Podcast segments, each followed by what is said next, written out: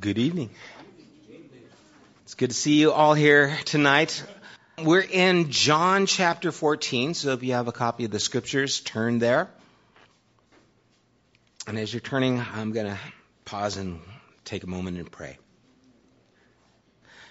Lord, it's an amazing thing that we are able to sit here and read the words that you spoke.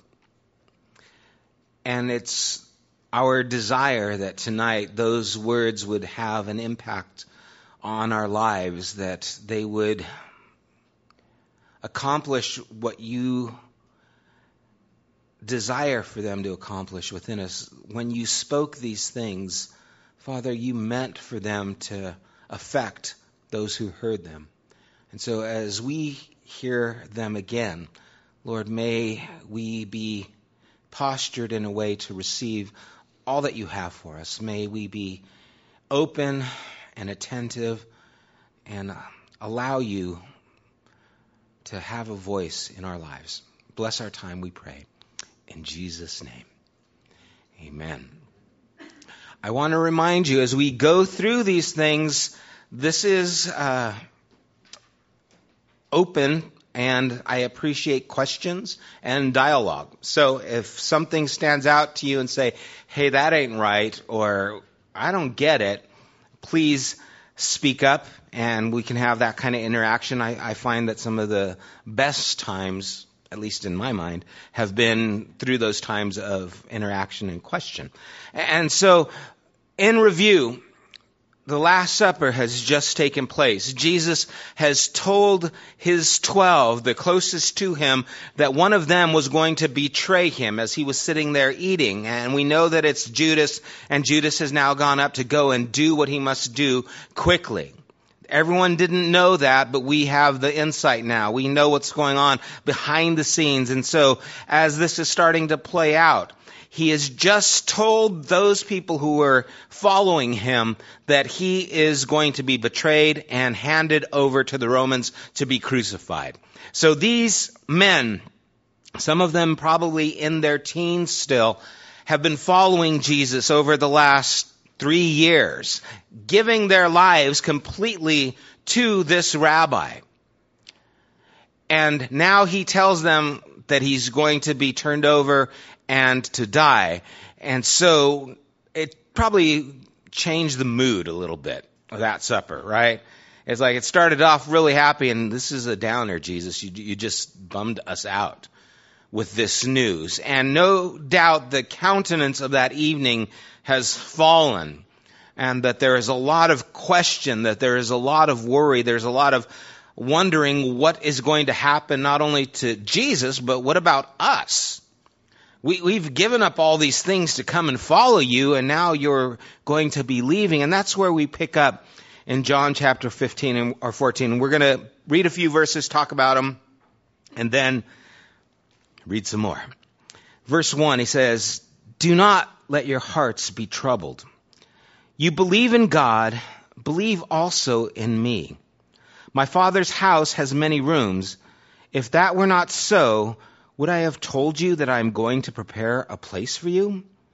And if I go and prepare a place for you, I will come back and take you to be with me, that you also may be where I am. You know the way to the place where I am going.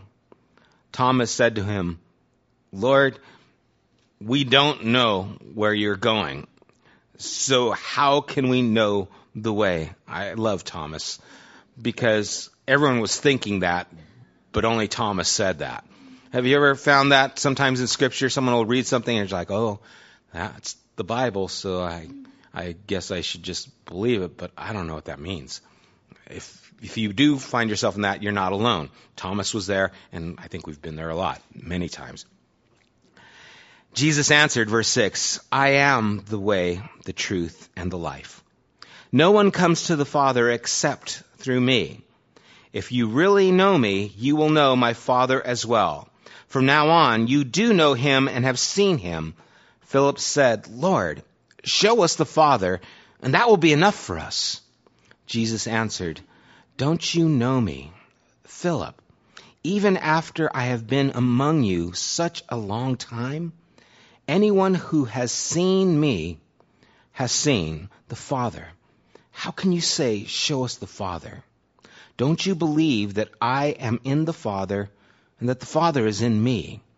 The words I say to you, I do not speak on my own authority. Rather, it is the Father living in me who is doing his work. Believe me when I say that I am in the Father and the Father is in me, or at least believe on the evidence of the works themselves.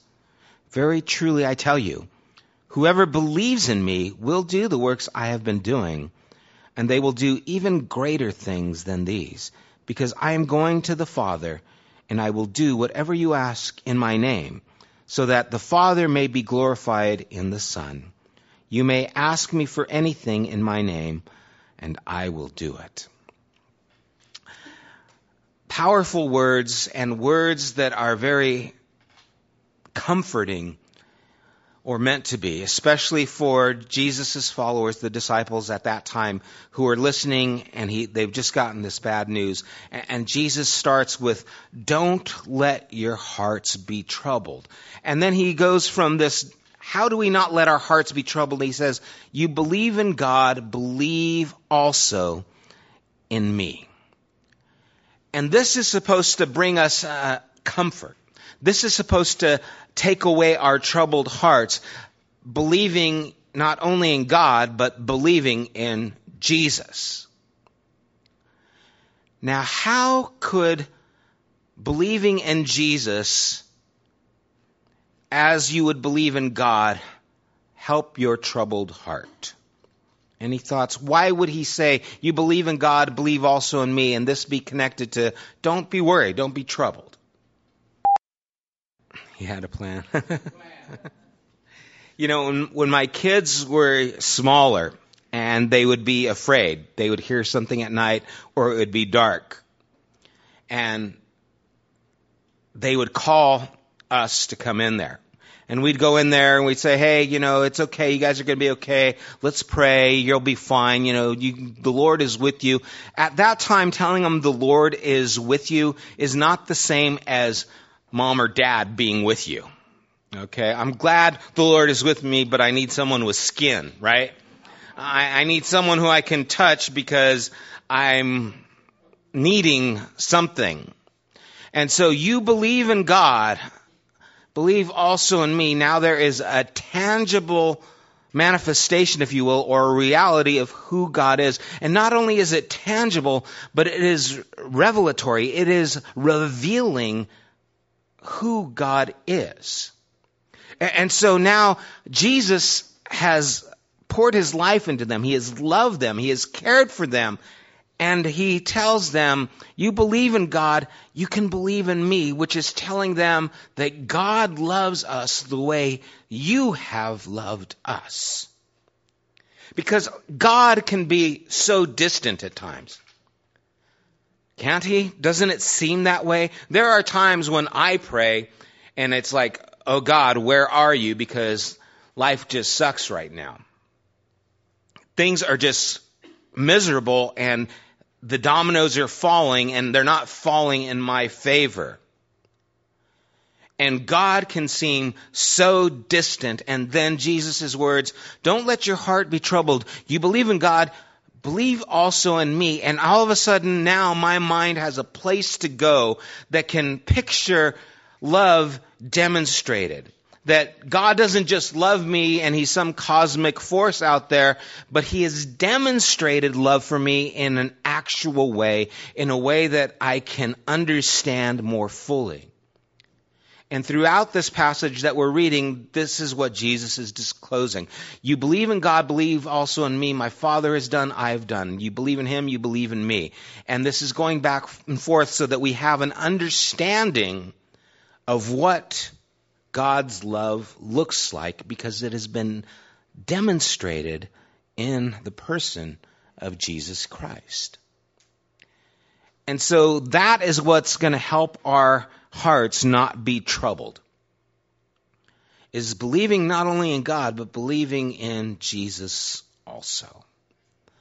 It gives more clarity, it gives more substance, it gives us a deeper understanding of what God's love looks like because it has been demonstrated clearly in the person of Jesus.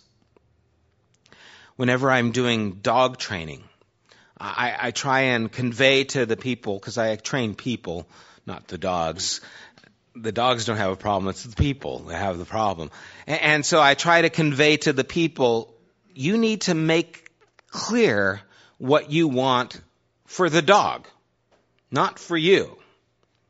You know, because the dog's sitting there chewing on the furniture and they're like, Stop it, Fifi. Stop it. Stop it. Hey, hey, no, no, no. And I'm, think about that. What does that mean to a dog? Blah, blah, blah, blah, blah, Fifi. Blah, blah, blah, blah, blah, blah. You know, that's all it means. They, they don't put the dots together. And so there has to be clarity so the dog says, oh, you don't want me to chew on this. Now I get it. And what Jesus is doing is bringing clarity so that we can get it. You believe in God, believe also in me. And then he goes on and he says, My father's house has many rooms. Now, why does he say that? Why does he say there's many rooms? And then if it wasn't so, I would have told you. Why does he have to say there's many rooms? Isn't the way narrow?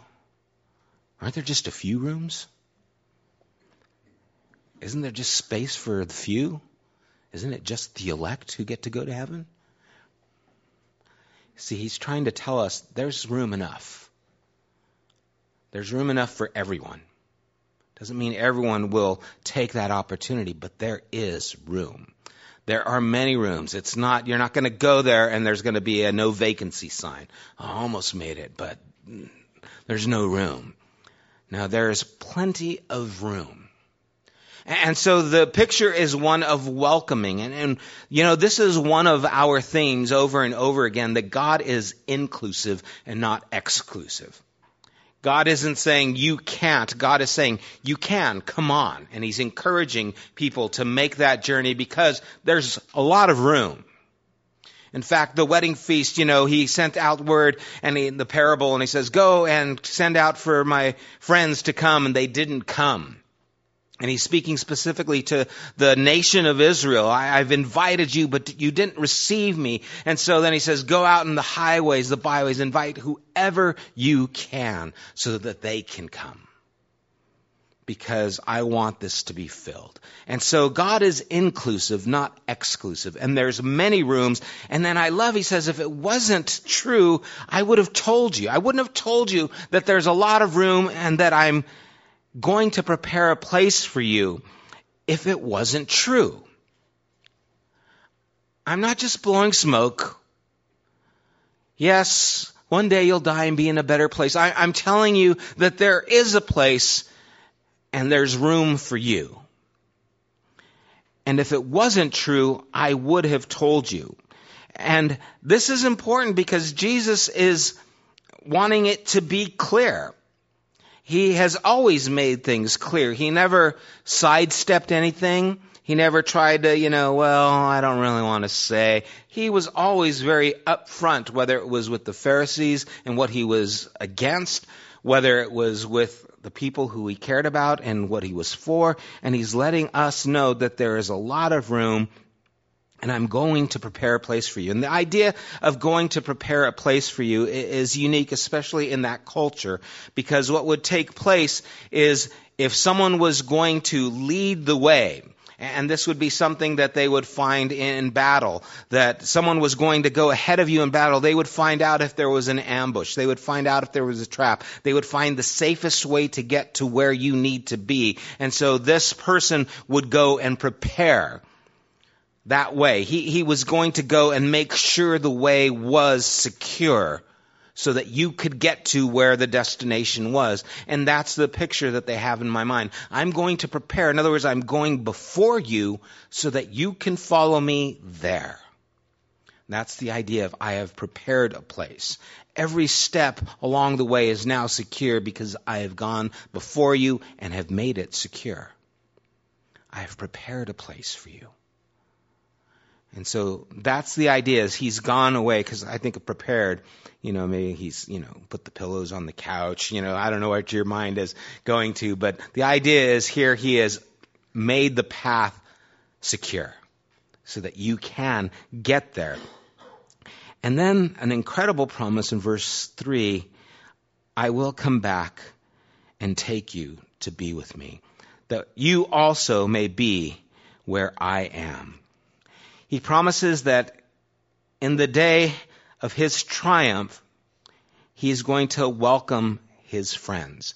That where I am, there you may be. And this is really the clearest definition of what heaven is, is where Jesus is, the presence of God is, that's where we want to be.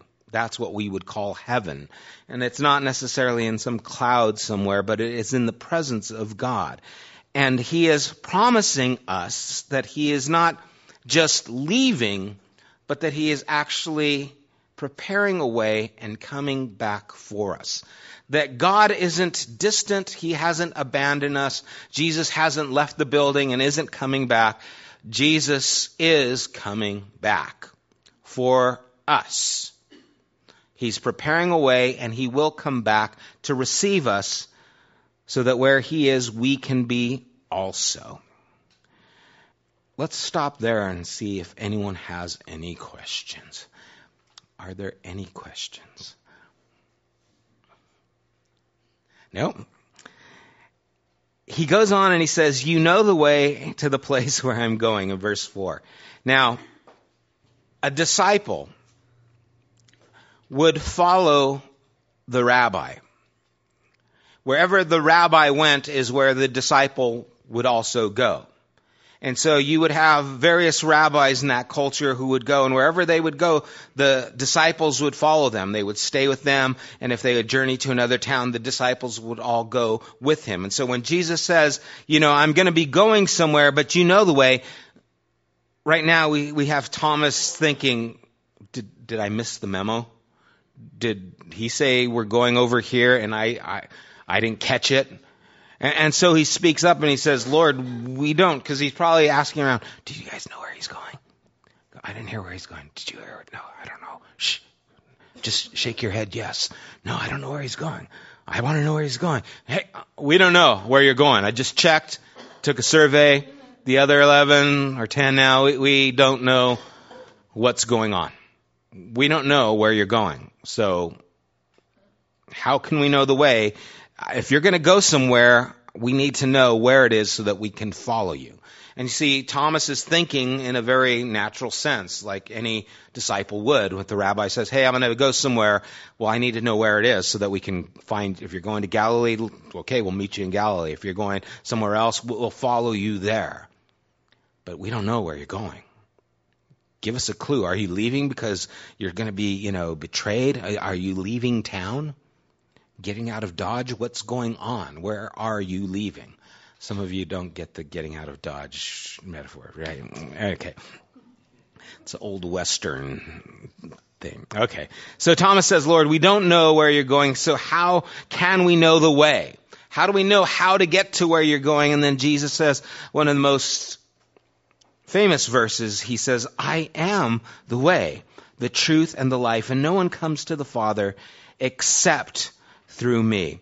Now, as he says this, the Jews talked much about these three things the way, what is true, and about life. And as they talked a lot about the way in which a man should go, it's important that we see that this is something that they have always wanted to know. They wanted to know how God would work and how God would lead. They would follow Moses. And even God said to Moses, you shall not turn aside to the right hand or the left. You shall walk in all the ways which the Lord your God has commanded you in Deuteronomy chapter 5. And so in the Hebrew mind, the ways of God, we, we have to follow him. Can't go to the left, to the right. The way of God was an important theme in the Hebrew mind. And so now Jesus says, you know, the way of God that you're wanting to know, I the fulfillment of what that means. I am the way. All the time that God was talking about follow me in my ways, it was a reference to who I am. I am the way. You can follow me, and it is the way that God was trying to declare to you. I'll take you there. I am the way. Follow me, and I'll get you there. The psalmist said, Teach me thy way, O Lord, that I may walk in your truth. The truth of God was another important theme. And it's not just moral truth can't be conveyed just with words. Truth has to be conveyed by example. To have an understanding of what is actually true, it's not enough to just philosophically dialogue about it. It has to be exemplified. It has to be lived out. How do you live the truth? Because it's easy to say, oh, you should do this, you should do that, but you should live like this. And so now Jesus is saying, I am the truth. A lot of people can say, I taught the truth, but only Jesus can say, I am the truth. My life is the example of what is true. Psalm 16, it says, You did show me the path of life. And in him alone we see that God, what God is like. And he alone can lead all of us into that presence without fear, without shame. We began John's book with, In him was life, and the life was the light of men. And we talked about how we many times think we're alive and then God comes along and he says, I've come to give you life. And you think, well, I already have life. And he says, no, you're alive or you're existing, but you don't have life. There is more life that I give. There is a different life. There is a life that is full that God gives and that we see. And Jesus says, I am that life. And so, three powerful examples I am the way, I am the truth, I am the life. God shows up in these things. And then he says, No one comes to the Father except through me. Anyone have any questions about that? You guys are too simple. I've got questions. You got a question. So let me ask a question. Well, he says there's room for everyone. Let me ask a question.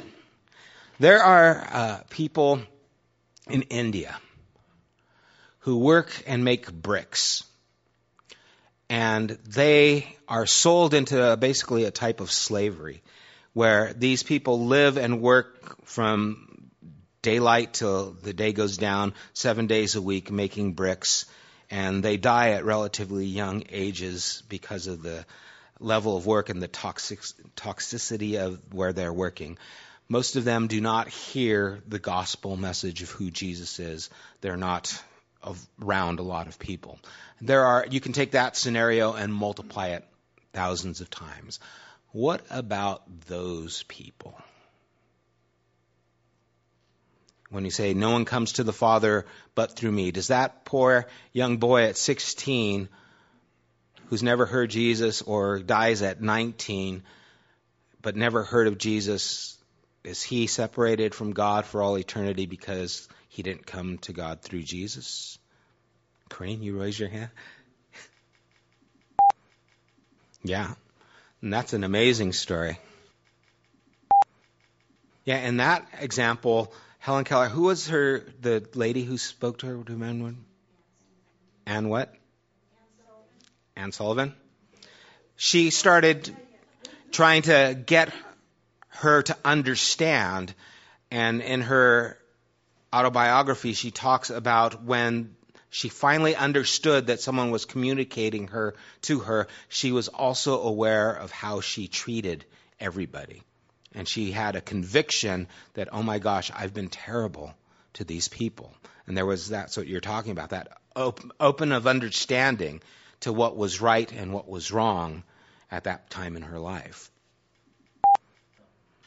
Now, what about this? What about the people who have heard about Jesus but have heard about him in a twisted or wrong way?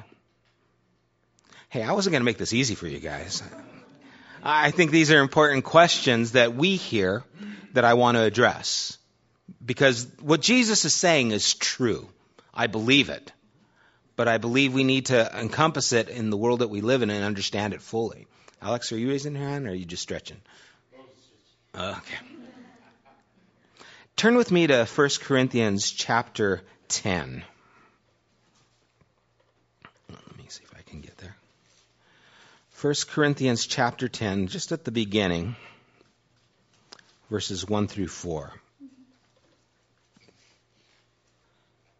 Paul writes, I, I do not want you to be ignorant of the fact, brothers and sisters, that our ancestors were all under the cloud and they were all passed through the sea. They were all baptized into Moses in the cloud and in the sea. They all ate the same spiritual food and drank the same spiritual drink, for they drank from the spiritual rock that accompanied them, and that rock was Christ.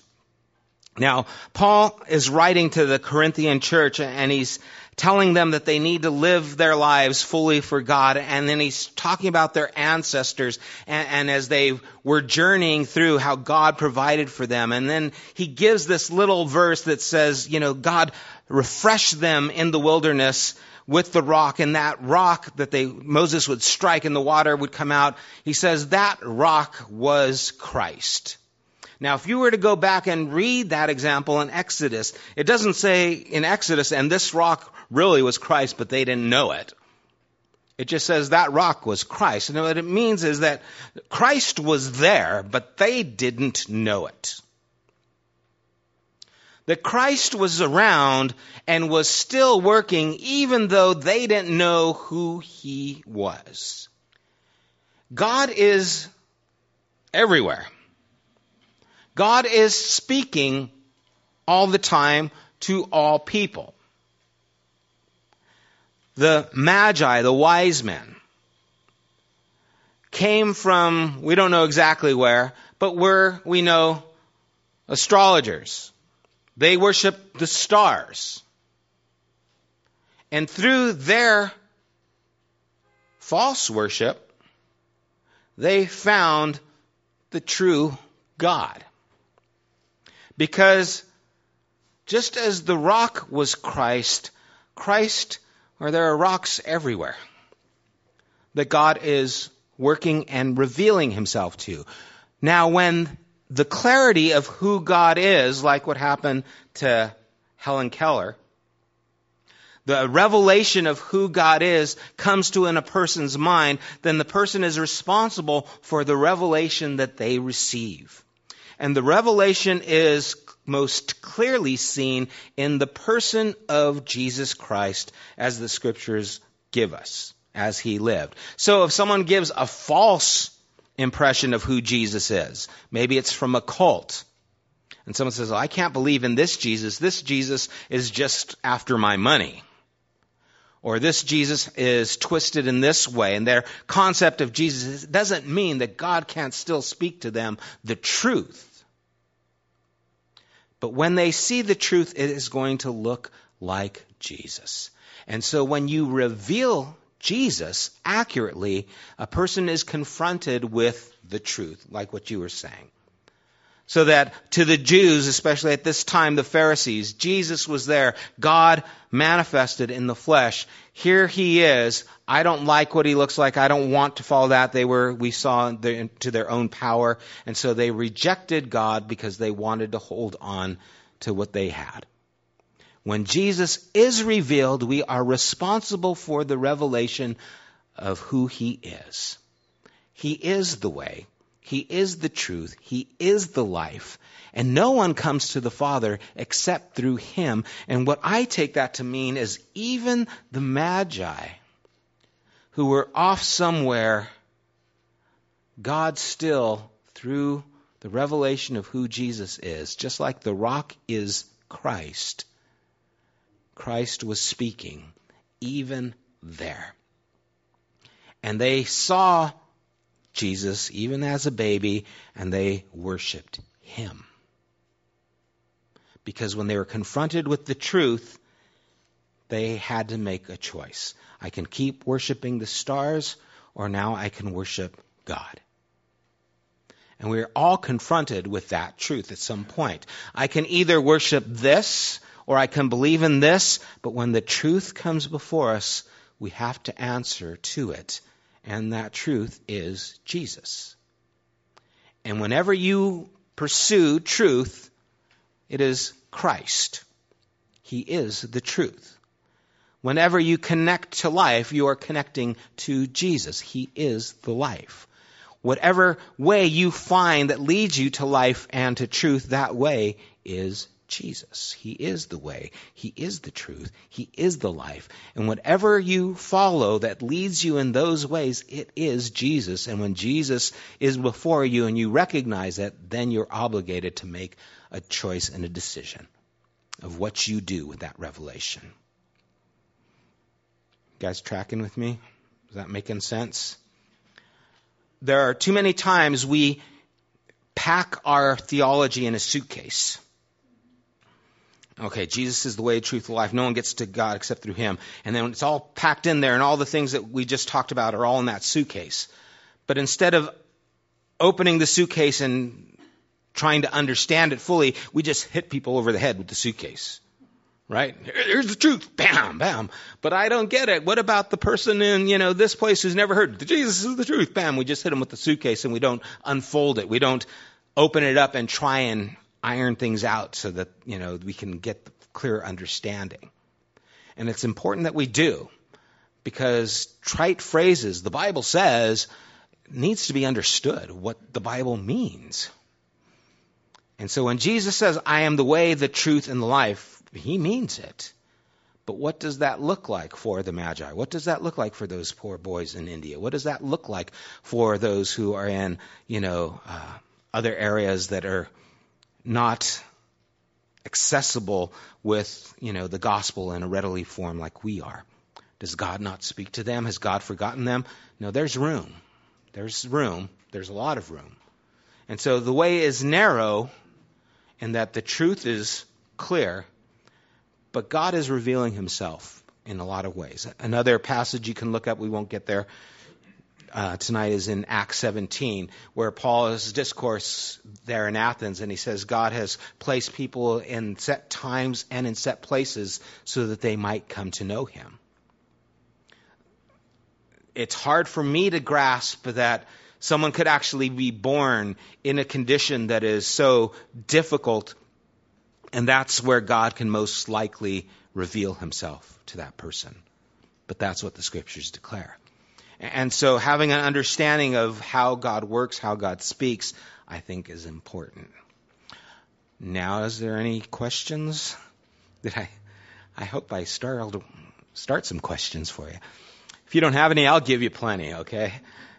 I think we need to think these things through, and hopefully, as we talk about this, it'll give you a little more clarity on how God reveals Himself through Christ and what that means. No other questions? Okay. Let's go back to John. bless you. Okay. And so, no one gets to the Father but through me. If you really know me, verse 7, you will know my Father as well. From now on, you do know him and have seen him. You know the Father and have seen him. Philip then says, Lord, show us the Father, and that will be enough for us. Now, the Hebrew mind, again, no one can see God and live. And this brings to recollection what happened with Moses back in Exodus 33 when Moses said, I, I, would see you. And God says, No one can see me and live, but I will put you in the, the shadow of the rock and you can see from behind. You can get a glimpse of me. And Philip is really wanting to know what he believed at that time was impossible. No one can see God, but if you can show us the Father, I would like to see him. Which tells me something about Philip, that he really wanted more. And so he says, if you show us the Father, it's enough. And Jesus' answer is just endearing. He answered, Don't you know me? Philip, Anyone who has seen me has seen the Father. Have I been with you this long and you don't yet know? And once again, Jesus is declaring who he is, that he is indeed God. It's important that we recognize, though, he's not another God, he is the God stamped in human flesh, as Hebrews tells us. He is the image of the invisible God in a human form. He is the character imprint of who God is. He's all God and he's all man in this person. And that's why he can say, Don't you know me? I've been with you this long. If you've seen me, you've seen the Father. Again, we come back to that understanding. Jesus gives us the clarity of who God is. He gives us the understanding of what God cares about, how God loves, how God thinks, what God looks like as far as his character. It's seen and revealed in the person of Jesus. And so he says, How can you say, Show us the Father? And then he goes in verse 10 Don't you believe that I am in the Father and that the Father is in me? The words I say to you, I do not speak on my own authority. Rather, it is the Father living in me who is doing his work. Believe me when I say, I am in the Father and the Father is in me. Now, this is seeming a little repetitious, but this is really getting deeper. I, am not just in the Father, but the Father is in me. That's a big deal. It's one thing to be in God, it's another thing for God to be in Him. And this is giving more substance again to the meaning of what He's trying to do. I am in the Father, and the Father is in me, or at least believe on the evidence of the works themselves. In other words, you can see God in me because the things that I have done, the raising people from the dead, that's a good one. I'll give credit to God for that one. Healing a blind man, that's a good one. Walking on water, that's cool. Okay, all these things are evidences. See, I'm not just saying this. And, if you want to connect my words, connect them to the things that I've done. Verse 12, very truly I tell you, whoever believes in me will do the works I have been doing, and they will do even greater things than these, because I am going to the Father. And I will do whatever you ask in my name, so that my Father may be glorified in the Son. You may ask me for anything in my name, and I will do it. Let's talk about that. Okay. Whoever believes in me will do the works I have been doing, and they will do even greater things than these. What is greater than raising someone from the dead? Raising two people from the dead? I mean, really, what greater has to do with scope. It's not quantity. And so it's important that we understand what Jesus is referring to. Because the disciples and the apostles there, there, there's a counting of a lot of miracles, and I believe God still does miraculous things. But when he says greater, what is he talking about? He, he's talking about a scope. What are some greater things that people have done? Leading people to God? Yeah. Jesus never left a, a small area. He stayed basically in the area where the Jews dwelt. He didn't go into Rome. He didn't see the depravity that was there in Rome or some of the other uh, Gentile cities. I'm sure he knew about them, but he didn't go into them. And so I, I think you're on the right track. You see, Jesus' scope was there to the children of Israel. The greater work is you are going to take this message of God to more people than I did. A greater work by bringing the truth to more people throughout the world. It would seem that that would be a clearer explanation because if we just think of the miraculous things, again, we start how do you compare? What's greater? Healing a lame person or a blind person? You know what I mean? Depends if you're lame or blind. You know, I'm blind, so healing blind person is better. You know, uh, if it's feeding 5,000, is that greater? No, you feed 6,000. Is that what he's talking about? See, again, greater has to do with this idea of being of more importance. And so I think the greater work is taking the truth of God, the gospel, to the world. I believe that that's what he's referring to there. And it's not to take away from God doing the miraculous. We're not saying God can't still do miraculous healings and those things, but there is an understanding of what Jesus is talking about here because all healing is temporary. Right? I mean, if you were healed from cancer, it's temporary. You still are going to succumb to death at this point. And so the greater work is that you can enter into life and never die. That's the greater work. And I believe that's what Jesus is referring to there. But then he goes on and he says, Because I am going to the Father, and I will do whatever you ask in my name, so that the Father may be glorified in the Son. You may ask me anything in my name, and I will do it. Anything, we can ask anything, right? Is that what he says? Anything what? In his name? What does that mean? In my name. What do you think? His will? Like he would? When you take on a person's name, you are taking on the responsibility for what that person represents. If you took on a family name in business, then you are representing what that family does and that business does. And so when we take on the name Jesus, we are doing this in the character and the person of Jesus. So, for example, you wouldn't be praying vengeance on people because that is not the character of Jesus. I pray God smites you and breaks both your legs in Jesus' name, right? It doesn't fit, right? At least I hope he thinks that. It's like, huh? You know, because in the name of Jesus has to do with his identity, it's his character. And so you can ask anything that is in line with who I am, and so his will, then I will do it. So it's not a carte blanche, here's the credit card, go buy whatever you want in Jesus' name. Boom. Ferrari in Jesus' name. Boom.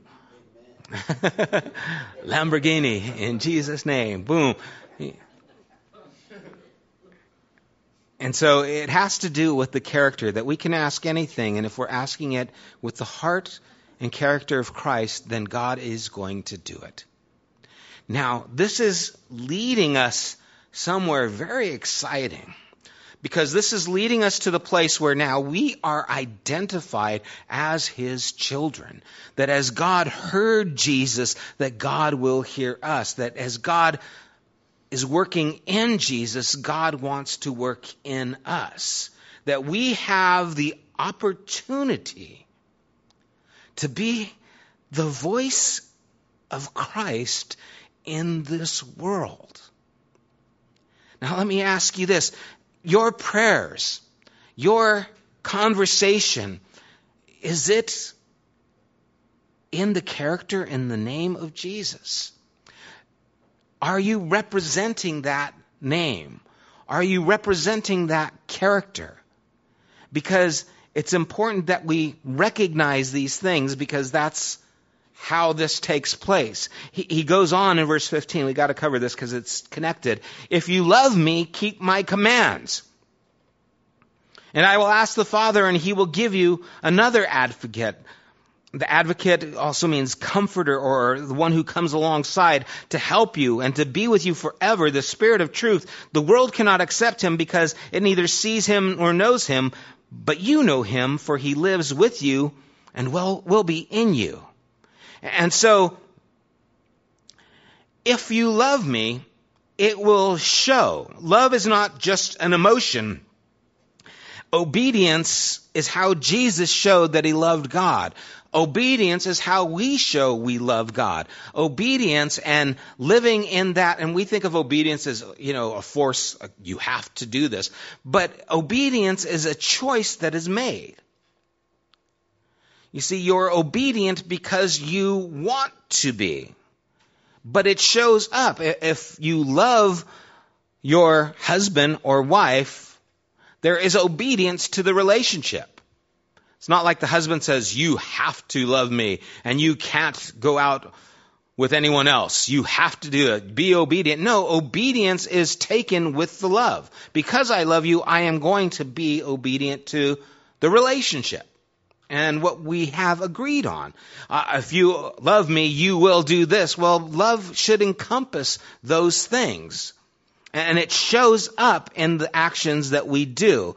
It's not just an emotion. I don't feel like I love God today. Well, are you living like you love God? Well, I don't feel like I love you tonight, honey. I don't really care what you feel like. You better love me. You know what I'm saying? You, you're still my wife. So it's not a matter of how you feel, it's a matter of the choice you make. Love isn't an emotion that you feel, love is a commitment to a choice. That's what obedience is. And so, asking anything in the Father's name, I'll give it to you if you love me, you'll be living proof of what I am and what I've done. You'll be doing these things because that's what it's like if you love me. And then he goes on and he says, The Spirit of truth, the world cannot ask anything in the Father, verse 16, and he will give you another advocate to help you to be with you forever, the Spirit of truth. The world cannot accept him because it neither sees him or knows him. Those who, who live as if there is no God will have a hard time seeing God. It's very similar to someone who knows all about music. And you go and you hear a, a, band play or you see a musician and you're familiar with that. If you see you know if you're a guitar player and you see an amazing guitar player you're going to have more appreciation for that guitar player because you know how hard it is to do what it is he's doing. You'll look at them and you'll say oh i thought i played guitar but if that's playing guitar i don't play guitar that's incredible and you'll have an understanding because you know what music is. If you know who God is, you'll have an understanding of the work of God because you know who God is. Those who don't believe there's a God, who live outside of no, there is no God, they will fail to see God working because they are close to those things. That's why some people say God is nowhere. I don't see God anywhere. And there's other people who say, I see God everywhere right? I mean, you, you'll see something miraculous in creation, a sunset, an ocean landscape, and you'll just be in awe of the majesty of God. And there are other people who say, yeah, it's beautiful, but I don't see God. And you're like, how can you not see it? Well, because they don't know Him.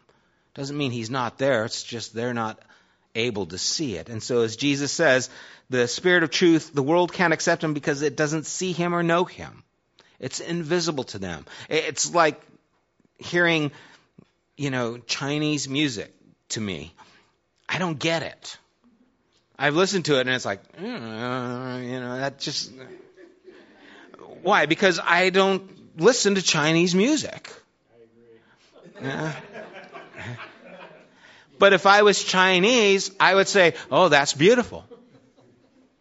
You know, I really get that. I'm moved by that. You're like, what? Why? Because they're connected to it. Same thing with God. If you're not connected to Him, you won't see Him, you won't know Him, you won't understand. And so Jesus is revealing those things to him. But you know Him, for He lives with you and will be in you. Let's see where we can, we got to end here soon. He says, I will not leave you, verse 18, as orphans. I will come to you. And he's speaking here specifically of the resurrection. And again, Jesus is really trying to bring comfort, not only to them, these words are to bring comfort to us. God is with us. He has not abandoned us, that He's made the way for us, that He's preparing a place for us, that we can know the way, that we can know the truth, that we can know life, that if we see Jesus, we see the Father, that He has given us a promise that whatever we ask in His name and that character, He will answer us, that He is going to not leave us or abandon us as orphans but he's going to come to you. I'm going to reveal myself to you. Verse 19 says, Before long the world will not see me anymore, but you will see me because I live. You also will live. On that day you will realize that I am in the Father, and you are in me, and I am in you. Again, it's getting very personal.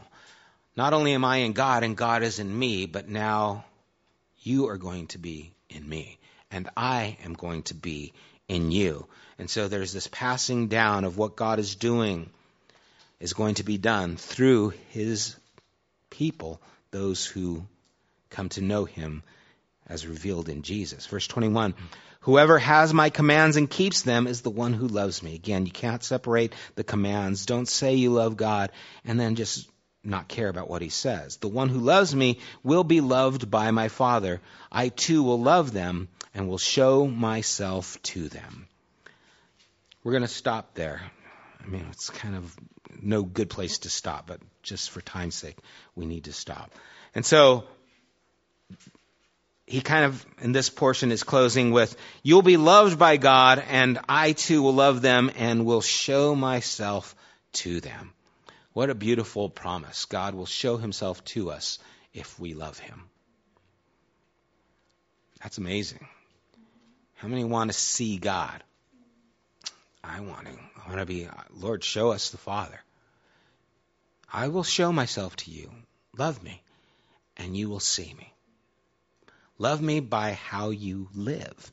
It's amazing when you start doing and living how things fall into place, how we, we try and think because of our academic mind frame. We think that if we know about things, it's the same as living them. Well, I can know all about the truth of God, but it's not the same as actually doing it. There are consequences that affect life around us when you actually start doing things and not just saying things.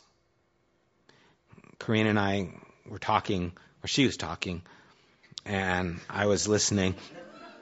And she said, you know, just because since I've been back from Haiti and I was gone to Mexico and then she was gone to Texas and then I was gone to Haiti and now I'm back, but she says, you know, hasn't been really like you're back.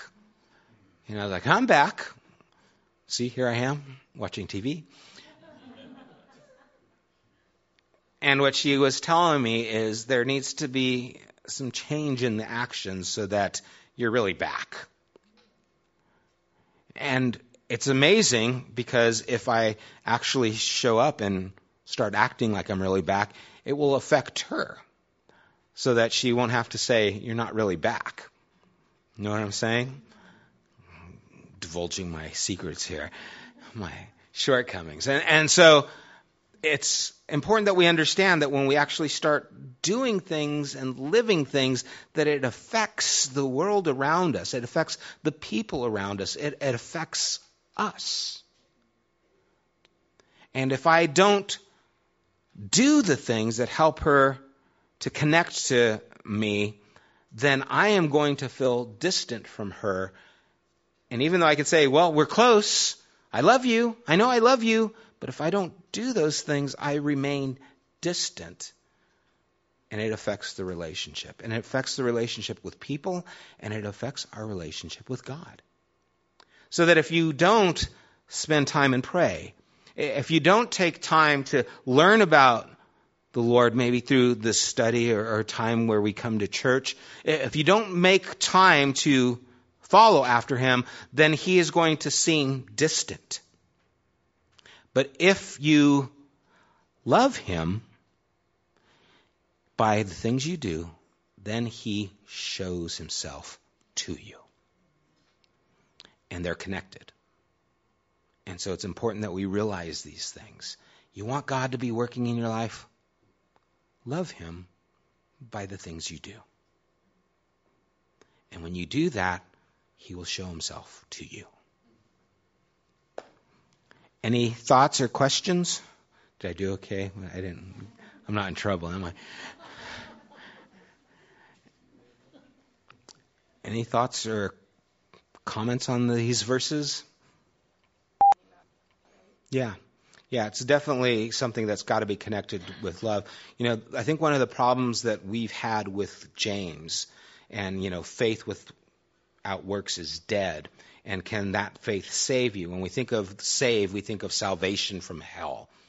And, and what James is talking about in his illustration is can it have an effect on the people around you? Because he said, if you see your brother who's in need and you have the means to help him out, but you don't, what good is it? Same thing with your faith. If your faith doesn't show up, then what good is it? So it's not saying it's not there, it's just saying it's not good. It's not having an effect. So it's not taking away the fact of we're doing it because we love. It's just showing that it has to show up. And when it does show up, now it has an effect. And that's kind of what Jesus is talking about here. If you love me, you'll do these things. And if you do these things, I will reveal myself to you and show up. Does that make sense? Cool. Yes, Eileen. Yeah, you know, when people say, you know, well, how can there be so much cruelty? Why would God allow it? I, I usually ask, why do we allow it? you know, because we need to take responsibility because it's not God's fault that people are treating these people that way, first off. And then, you know, God reveals himself in different ways to different people. God revealed himself to Abraham, you know, when he was just Abram and he lived in a land full of idolatry. And Abraham heard God's voice and responded. God still can speak to the young boy in India. Even though he's in this position, it doesn't mean that he can't have a revelation of God. To what extent, I don't know. You know, I don't know anyone who can know, but to just blatantly say it's this or that and not take those things into consideration, I think is negligent on our part. You know, and it, I don't think that, I think the scriptures are inclusive for those kinds of areas in the, the, things that we mentioned. You know, how God revealed himself to Abraham, how God puts people in different places so that they come to know him, how God revealed himself to the Magi. You know, God is doing things, but we have a responsibility to take the truth to the people who we can and to introduce them. And that's why you hear so many uh, times a missionary will go to a foreign land and say, We want to tell you about this God, and this is what he's done, and this is it. And they say, Oh, that's who he is. You know, it's like we didn't know his name, but we knew he was there. We knew there was someone who created all this, but we didn't understand who he was, and now you've told us. Alex? And that's what we need to understand. I mean, it's even like Paul talked about Apollos. Someone needed to come alongside of him, uh, you know, Priscilla and Aquila, and make it more clear to him because he knew a little bit, but he didn't quite grasp all that was there until they came along and helped him understand that. And so, whether it's the people who are in, you know, Burma or the people who are in, you know, India, wherever, it's an obligation we have, if we care, to go and to try and make this clear to them. But God is already there. He is already speaking. And if we understand that, then it makes it a little easier for us to connect with them, I think, a lot of times, because then we can find out what's going on. Yes, Archie. I mean, children have a real easy time connecting to God. You know, I remember my mom telling me when we, I was younger, I was watching some TV show, and I don't remember it, but she said that I told her, I think it's good to believe in God. You know, I was just a kid. And like, why did I have opinion about that? You know, just because it made sense to a child and that innocence. There was something there. Why? Because God was all. I mean, we've been created in His image. His voice is pinging all over. Ping, this is me. Ping, this is me. And, and people are hearing it. You know, no matter where they're at. And then when it shows up in its fullness, the gospel message, then it's like, yes, that's it. It rings true. And then it also rings false when things start showing up that aren't in line with the gospel message. You know, those things can show up as well. Uh, did that answer it? I don't, or you're still, yeah. But again, uh, and I agree with that. I mean, but God can speak even through those things. There are, there are. I think C.S. Lewis said that in every false religion there is the, you know, spark of a truth, but then it was taken to, you know, yeah. And so there was something there, and those are the things that can ring true, like the Magi who were astrologers worshiping the stars, but somehow it led them to the birth of Christ. You know, how did that happen? Well, it's not hard for God. You know, and so we see Hinduism as, oh no, it's so twisted, and yeah, it is. But God says, oh, I can still speak. I can still speak there. I'm not limited. I'll, I'll, speak to that person even though they're hearing all this garbage and all these confusing things, whether it's a different religion or it's twisted Christian belief. I can still speak. And I think he does. You know. And God doesn't judge us without being aware of our circumstances. You know, as we are going through the scriptures, and especially don't let your heart be troubled. You believe in God, believe also in me. And we see how Jesus treated people, and we see the gospel and how it reached people, and we have an understanding throughout all of Scripture that He is not willing that any perish, but all come to the knowledge. And if this is the heart of God and the mind of God, then He is not going to judge us without an awareness of our situation. You know, Gabe works with these boys, you know, in the foster home who have just been abused and have some serious issues. I mean, it just makes you want to cry when you think about those things. And God is not going to deal with those boys as if they did not have to suffer or they did not suffer those things.